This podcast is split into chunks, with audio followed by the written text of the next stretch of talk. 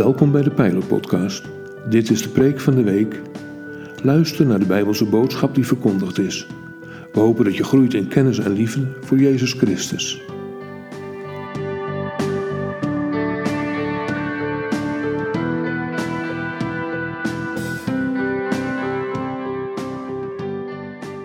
In de Pijler staan we de komende weken stil bij het thema karaktervorming. Je karakter wordt gevormd door je afkomst en door de omgeving waarin je leeft. Opvoeding speelt daarin ook een grote rol. In vier diensten zoomen we in op het leven van de Bijbelse persoon Hiskia, zoon van Agas. Je leest over deze invloedrijke koning in de Bijbelboeken Twee Koningen en Twee Kronieken. Hij liet zich vormen door verschillende personen en omstandigheden. Daarom was zijn karakter uniek, net zoals dat van jou. Laat je deze maand inspireren door de levenswijsheid van Hiskia. En wat is fantastisch mooi als je mee hebt kunnen zingen thuis. De Heer is in dit huis. Ik liep als een pingpongbal achter door de zaal heen te springen. De Heer is in dit huis. Maar vandaag hebben we het over het moment waarop je dat even niet ervaart. Karakter is gezond blijven denken, ook al is je lichaam ziek. Karakter is wie je bent als niemand kijkt. Karakter is de dingen die je doet vanuit jezelf, vanuit wat je gelooft, vanuit wat je denkt dat goed is, vanuit wat je denkt dat het waard is om te verdedigen, vanuit waar je op vertrouwt. Maar wat als dat waar je op vertrouwt ineens weg lijkt te vallen, als de mensen op wie je vertrouwde iets doen wat je misschien zelfs wel pijn doet, iets dat jou misschien wel beschadigt. Stel het je voor alsof je een kind van zes bent en op een dag nemen je ouders je mee in een auto naar een groot gebouw waar in jouw ogen alleen maar allemaal grote mensen rondlopen. Je hebt niet goed door wat er aan de hand is, maar ze brengen je naar een kamer en dan word je op een bed gelegd en ja, dat schijnt jouw bed te zijn. En op een bepaald moment wordt er met dat bed gereden en ineens ben je papa en mama kwijt. Het gaat allemaal zo snel. Waar zijn ze nou? En je wordt naar een andere kamer gebracht en daar zijn mensen die best heel lief tegen je doen, maar ze doen je ook een beetje pijn. En je wordt verward. Waar zijn papa en mama nou? En worstelend zoekend waar papa en mama zijn en je afvragend waarom dingen pijn doen, val je langzaam in slaap. En terwijl je vecht om weer wakker te worden, herhaalt die vraag zich in je hoofd. Waar zijn papa en mama nou? Je voelt pijn in je buik, best wel veel eigenlijk. En je vraagt je af, waar zijn papa en mama nou? En als je uiteindelijk je ogen open kunt doen, dan is daar mama. Over je heen gebogen en aan de andere kant staat papa. En dan blijkt dat je een blinde darmontsteking had, acuut. En je moest ineens naar het ziekenhuis gebracht worden. En alles is je wel verteld, maar het ging te snel. Je hebt het niet meegekregen en je vertrouwen wat je had werd op de proef gesteld. Dat wat jou pijn deed was ten diepste bedoeld om jou gezond te maken. Daar waar jij je verlaten voelde, daar waar jij je verraden voelde, was iedereen om je heen bezig om te zorgen dat het goed met je zou gaan. Maar dat kon jij toen nog niet begrijpen. En vandaag wil ik met jullie nadenken over de vraag: hoe is jouw karakter?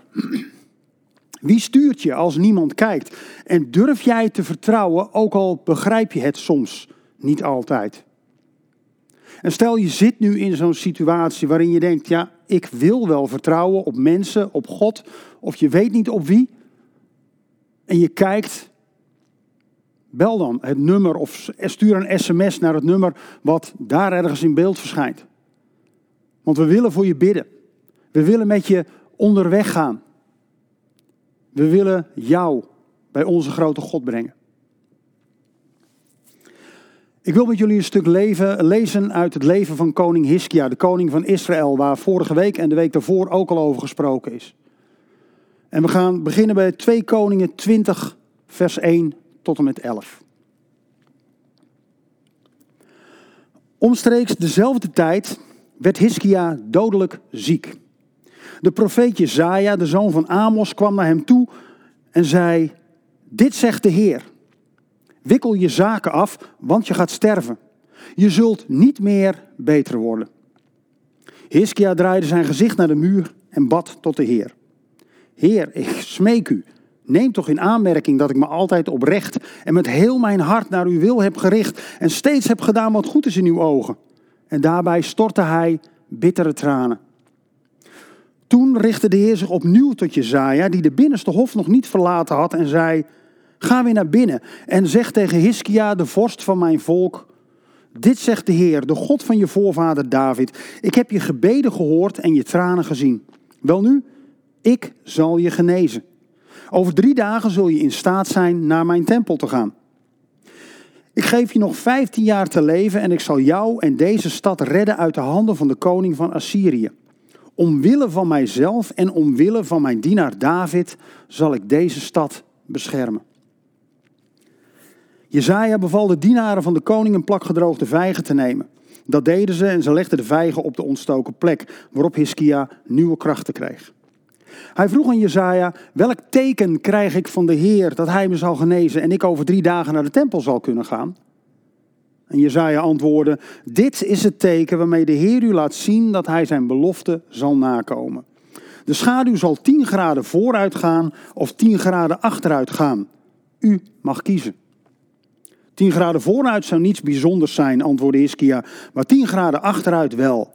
Daarop riep de profeet Jezaja de Heer aan en deze liet de schaduw op de zonnewijzer van Agas 10 graden achteruit gaan. Tot zover.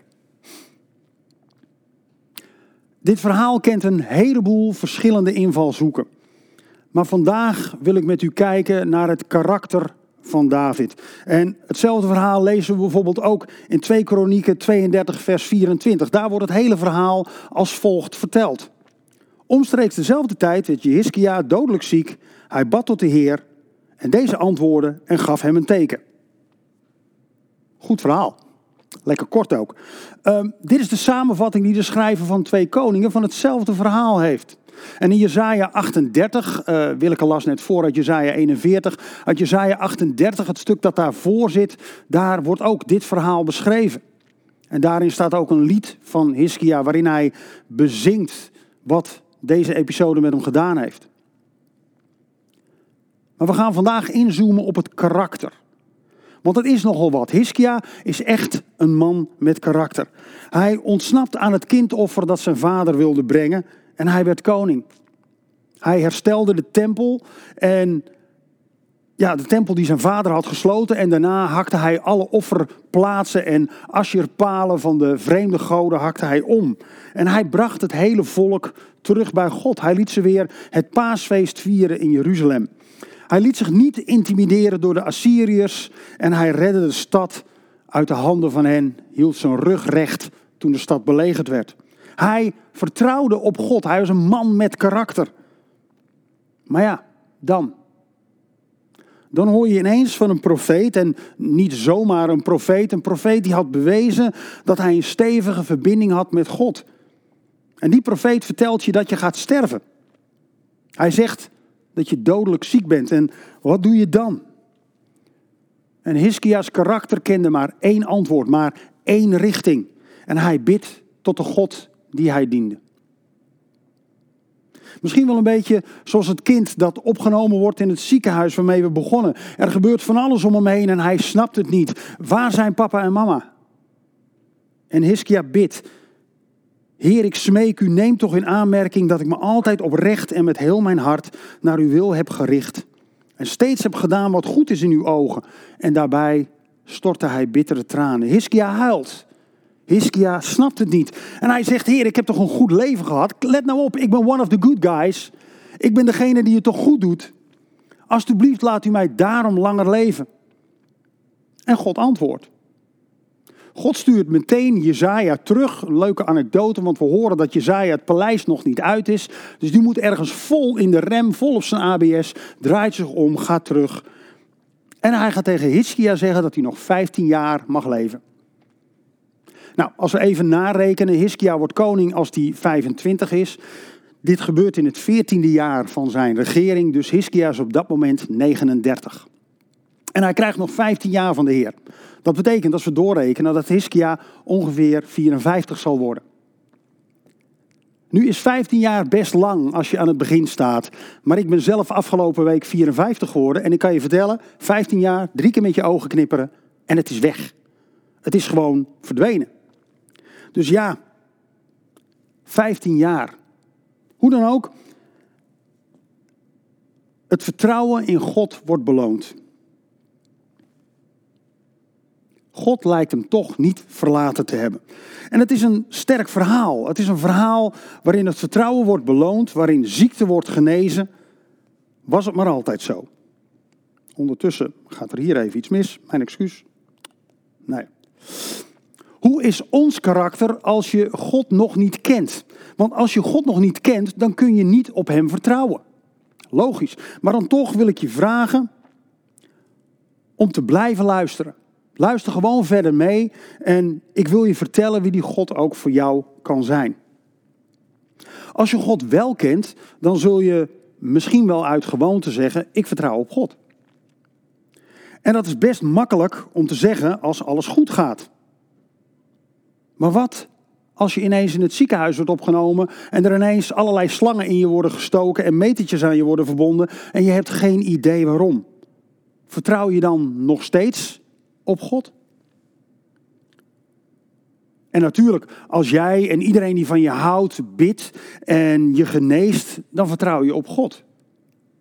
Want je hebt bewijs. Zo las ik het verhaal van een jongen die geboren werd in 1995 in Amerika. En deze jongen die had gastroparese. Ik moest het even lezen, want dat is een moeilijke ziekte. Het is een ziekte waarbij je voedsel niet binnen kunt houden. Je kunt geen vast voedsel verdragen. En vanaf zijn eerste levensjaar werd dat bij hem geconstateerd en moest hij op vloeibaar voedsel leven. Er werd ook zo'n kunststoftube ingebracht in zijn, in zijn lichaam, zodat hij zondevoeding zou kunnen krijgen. Het is natuurlijk iets wat je leven beperkt. Maar deze jongen leefde een redelijk normaal leven, buiten het feit dat hij nog nooit vast voedsel had gegeten. En hij werd uiteindelijk 16. En dit hele verhaal, dat zuigen we niet uit ons duim. Dit verhaal is onderzocht door wetenschappers. Want deze jongen, daar hebben ze natuurlijk een medisch dossier van. Vanaf het moment dat hij geboren werd tot het moment ja, dat hij bad voor genezing. Dus er is bekend wat er met hem gebeurd is. Er is bekend wat er allemaal Ehm, met hem gedaan is, welke medicijnen hij gehad heeft of niet. Het is op sciencedirect.com is het te vinden en daar staat een compleet medisch verslag van dit verhaal. Maar we gaan even verder. Tot zijn zestiende had hij nog nooit voedsel, vast voedsel gegeten. En zijn ouders die gingen naar een kerk samen met hem en die kerk was cessationistisch. Nu denk je, cessationistisch, wat is dat? Nou, cessationisten zijn mensen die geloven dat wonderen wel gebeurden in de tijd van de Bijbel, maar dat ze nu niet meer gebeuren. Dat was alleen voor toen. Dus zijn ouders geloofden niet in dingen als gebedsgenezing in deze tijd. Wel in de Bijbel, maar niet nu. Maar op een dag gingen zijn ouders met hem naar een andere kerk, een evangelische kerk in de buurt. En daar sprak een man die een ongeluk had gehad en problemen had gehad met zijn darmen. En hij sprak over het feit dat mensen voor hem gebeden hadden en dat hij wonderbaarlijk was genezen. En ergens tijdens deze preek voelt onze jongen van 16 een elektrische schokachtig iets door zijn, vanuit zijn schouder door zijn lichaam naar zijn heup trekken. Hij weet op dat moment nog niet wat hij ermee aan moet. Maar na de dienst besluit hij met zijn ouder, met de spreker, in gesprek te gaan. En die spreker die hoort het en die bidt aan het einde van hem en die bidt voor zijn genezing. En onderweg terug in de auto zegt hij tegen zijn ouders: Ik heb trek in een hamburger. En zijn ouders snappen het niet, want hij heeft nog nooit een hamburger gehad. Wel geroken, maar nog nooit gehad. Ze besluiten toch maar te doen wat hij vraagt. Ze rijden naar een drive-thru ergens onderweg en ze halen een hamburger. Op dat moment eet hij voor het eerst in zijn leven vast voedsel. Vier maanden later wordt de tube in zijn lichaam verwijderd, want hij is inmiddels continu in staat om vast voedsel te eten. En ik las dat in 2018 op zijn 23ste is hij nog steeds gewoon in staat om vast voedsel te eten. Hij leeft een normaal leven en volgt een opleiding in de medische richting, omdat hij de goede zorg die hij altijd ontvangen heeft, wil teruggeven aan andere mensen. Wat een waanzinnig verhaal. Deze jongen, deze ouders, die vertrouwen op God. Zijn omgeving zal vertrouwen op God en dat snap ik. Want je hebt een levensgroot bewijs dat God daadwerkelijk ingrijpt. Ik ben er wel stiekem een beetje benieuwd wat het doet met hun gedachten dat wonderen alleen maar voor de tijd van de Bijbel waren. Want ja, als het je zo rechtstreeks vol in je gezicht zit, dan moet je er wat mee, toch? Maar het gaat er uiteindelijk om dat God kan genezen. Blijkbaar zelfs als je er niet direct om vraagt en blijkbaar zelfs ook als je er niet eens echt in gelooft. En dat kan karaktervormend werken, dat versterkt vertrouwen. En wij hadden bij ons in de gemeente Herman. En ik leerde Herman kennen toen hij ongeveer 30 was en ik was iets jonger. En toen was hij al geopereerd aan iets in zijn hersenen. Um, en hij had drie grote deuken in zijn schedel, daar kon je dat aan zien. En op het moment dat hij geopereerd werd, werd hem verteld dat hij nog ongeveer tien jaar te leven had. Vorig jaar is Herman overleden en hij was toen 58. Hij heeft veel meer jaren gekregen dan dat hem werd voorspiegeld. Mooie verhalen. Dus het gebeurt. Maar het gebeurt ook vaak niet. En ik ken voorbeelden genoeg, helaas, van mensen die ziek zijn en die ondanks gebed en absoluut geloof niet worden genezen. En we hebben ze in de gemeente. Zo kennen we Petra. En ja, als ik het een beetje lomp zeg, dan valt Petra gewoon langzaam steeds een stukje uit elkaar. Ze heeft een ziekte waardoor haar bindweefsel, haar spieren, langzamerhand haar lichaam niet meer bij elkaar kunnen houden. En elke dag wordt het eigenlijk stiekem een klein beetje minder goed. En Peter heeft een rotsvast geloof in God. Ze vertrouwt op Hem. Ze geniet van Hem. Ze geniet van het leven wat ze heeft. Maar de genezing lichamelijk zien we niet. We kennen Jo. En Jo is op dit moment bezig aan wat we denken dat de laatste fase is van haar leven. En ik mag via onze pastor Hendrik af en toe wat filmpjes zien, wat YouTube of wat, wat kleine filmpjes die gemaakt zijn uh, in het, in het uh, huis waar ze op dit moment is. En dan zie ik een Jo die achter haar rolstoel probeert te dansen en door de gang heen paradeert. En gewoon blij is, vrolijk is. Maar ze is bezig aan de laatste fase van haar leven. En dat wringt ook. En beide vrouwen hebben een vol vertrouwen op God en kunnen je vertellen van de fantastische ervaringen en de zegeningen die Hij aan ze heeft gegeven. Maar een fysieke genezing zien we niet of nog niet. En wat doe je dan? Hoe is jouw karakter als dat fysieke bewijs uitblijft? En als je even weg bent van de plek waar iedereen je ziet, word je dan boos? Begrijpelijk. Of ben je dan als het kleine kind dat in slaap valt, wanhopig zoekend naar waar is papa, waar is mama? Word je verdrietig? Of durf je erop te vertrouwen dat jouw papa, mama het goede met je voor hebben en dat zij de dingen zien die jij nog niet ziet? Durf je erop te vertrouwen dat God, jouw hemelse vader, dingen ziet die jij nog niet ziet? Durf je erop te vertrouwen dat de weg die jij gaat, in vertrouwen op Hem, de beste weg is die je zult kunnen gaan om jouw leven te vervullen in het plan van God? En Hiskia, als hij het hoort, is helemaal van slag. Hij hoort dat hij moet sterven en hij is helemaal van slag. En hij bidt dat God, gewoon omdat hij God volledig vertrouwt. Maar het argument dat hij aan God geeft is: kijk eens naar mijn leven. Ik heb het altijd goed willen doen. Ik ben one of the good guys. Genees mij daarom, omdat ik zo goed mijn best heb gedaan voor u. En God geneest wel, maar in het antwoord van God laat hij zien dat dat niet is direct over het leven van Hiskia. En toch ook weer wel.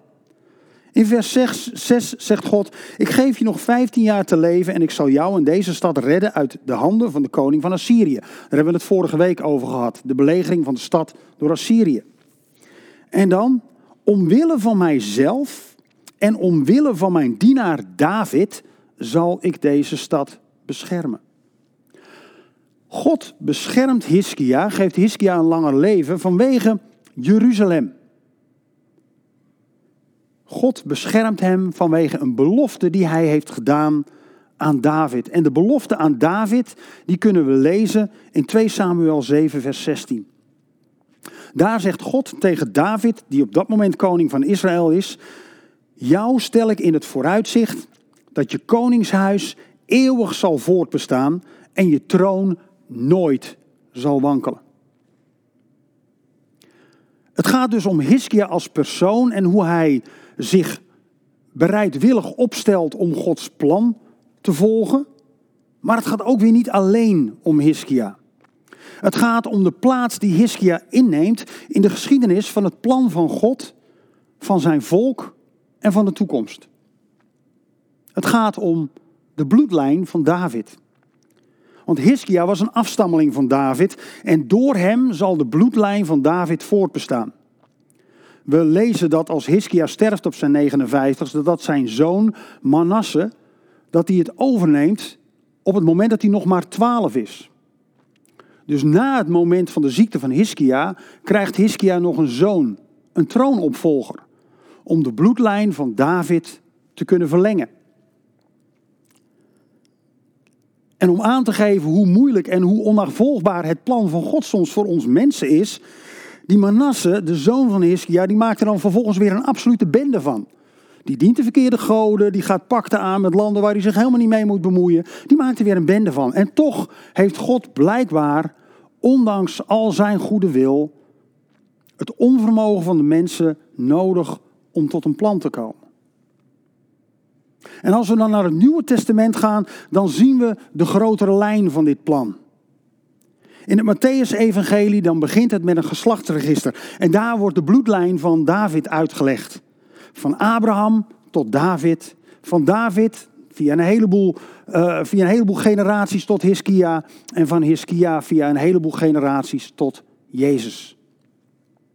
En die Jezus, die is het doel van Gods plan. Die nazaat van David heeft door zijn leven en sterven de mens aan zich verbonden. Hij heeft het gapende gat dat, dat er is tussen God en de ongehoorzame mens gedicht. Door hem kunnen we God rechtstreeks onder ogen komen. Jezus heeft letterlijk onze, jouw zonde, mijn zonde gedragen toen hij werd gekruisigd. Hij heeft onze ziekte en onze lasten gedragen toen hij stierf, zodat wij voor eeuwig gered kunnen worden. En als ik zeg dat hij onze zonde en onze ziekte droeg, dan bedoel ik niet dat hij het allemaal zomaar wonderbaarlijk weghaalt. We hebben gezien dat het zo niet werkt. We blijven als mensen fouten maken en helaas kunnen we blijkbaar niet anders. We blijven te maken krijgen met ziekte. Helaas, de wereld is nog niet anders. Maar het gevolg van die zonde en die ziekte, dat gevolg, dat is wel weggenomen. Het scheidt ons niet langer van God. We mogen, ondanks onze fouten, ondanks onze missers, bij God, ons bij God gehoord weten. En daarom kunnen we vertrouwen op God. Kunnen we vertrouwen op Zijn aanwezigheid. We kunnen erop vertrouwen dat Hij meer ziet dan wij. En als we ons dan misschien soms voelen als dat kleine kind in dat ziekenhuis en dat grote gebouw met al die mensen die maar wat met je doen en je snapt niet waarom het gebeurt, dan mogen we vertrouwen op de God die alles wel ziet. Die alles in zijn hand heeft en die het grootste offer voor ons heeft gebracht. Het grootste offer in zijn zoon. Jezus ruimde in dat offer alles op wat er tussen jou en God kan staan.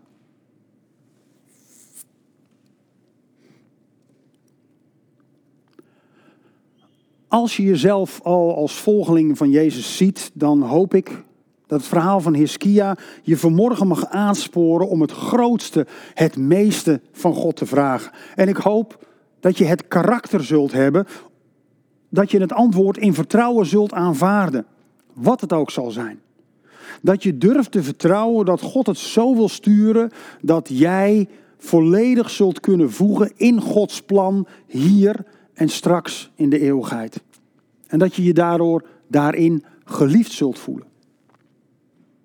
En als je dit nu allemaal hoort en je begrijpt het nog niet helemaal, dan heb ik daar absoluut begrip voor. Het is ook nogal veel om zomaar op te pakken. Maar als je wel ervaart dat er een God is, die meer is dan een vaag verhaal, als je ervaart dat er meer is dat je wil ontdekken, ga dan die uitdaging aan. Bid. App je naam naar het nummer wat we net in beeld hebben gezet en wat misschien nu nog wel even in beeld komt. Daar is die weer. Bel ons na de dienst als je vragen hebt. We willen er voor je zijn. We willen met je op zoek gaan naar die wonderbaarlijke God. Die een plan heeft met de wereld. En in dat plan mag jij, kun jij een rol spelen. Bouw aan een karakter dat blindelings op God durft te vertrouwen. Want Hij nam de stap naar ons in het leven van zijn zoon. Hij gaf het leven van zijn zoon zodat wij die prijs niet hoefden te betalen. En zijn zoon overwon de dood zodat wij gered kunnen zijn. Amen.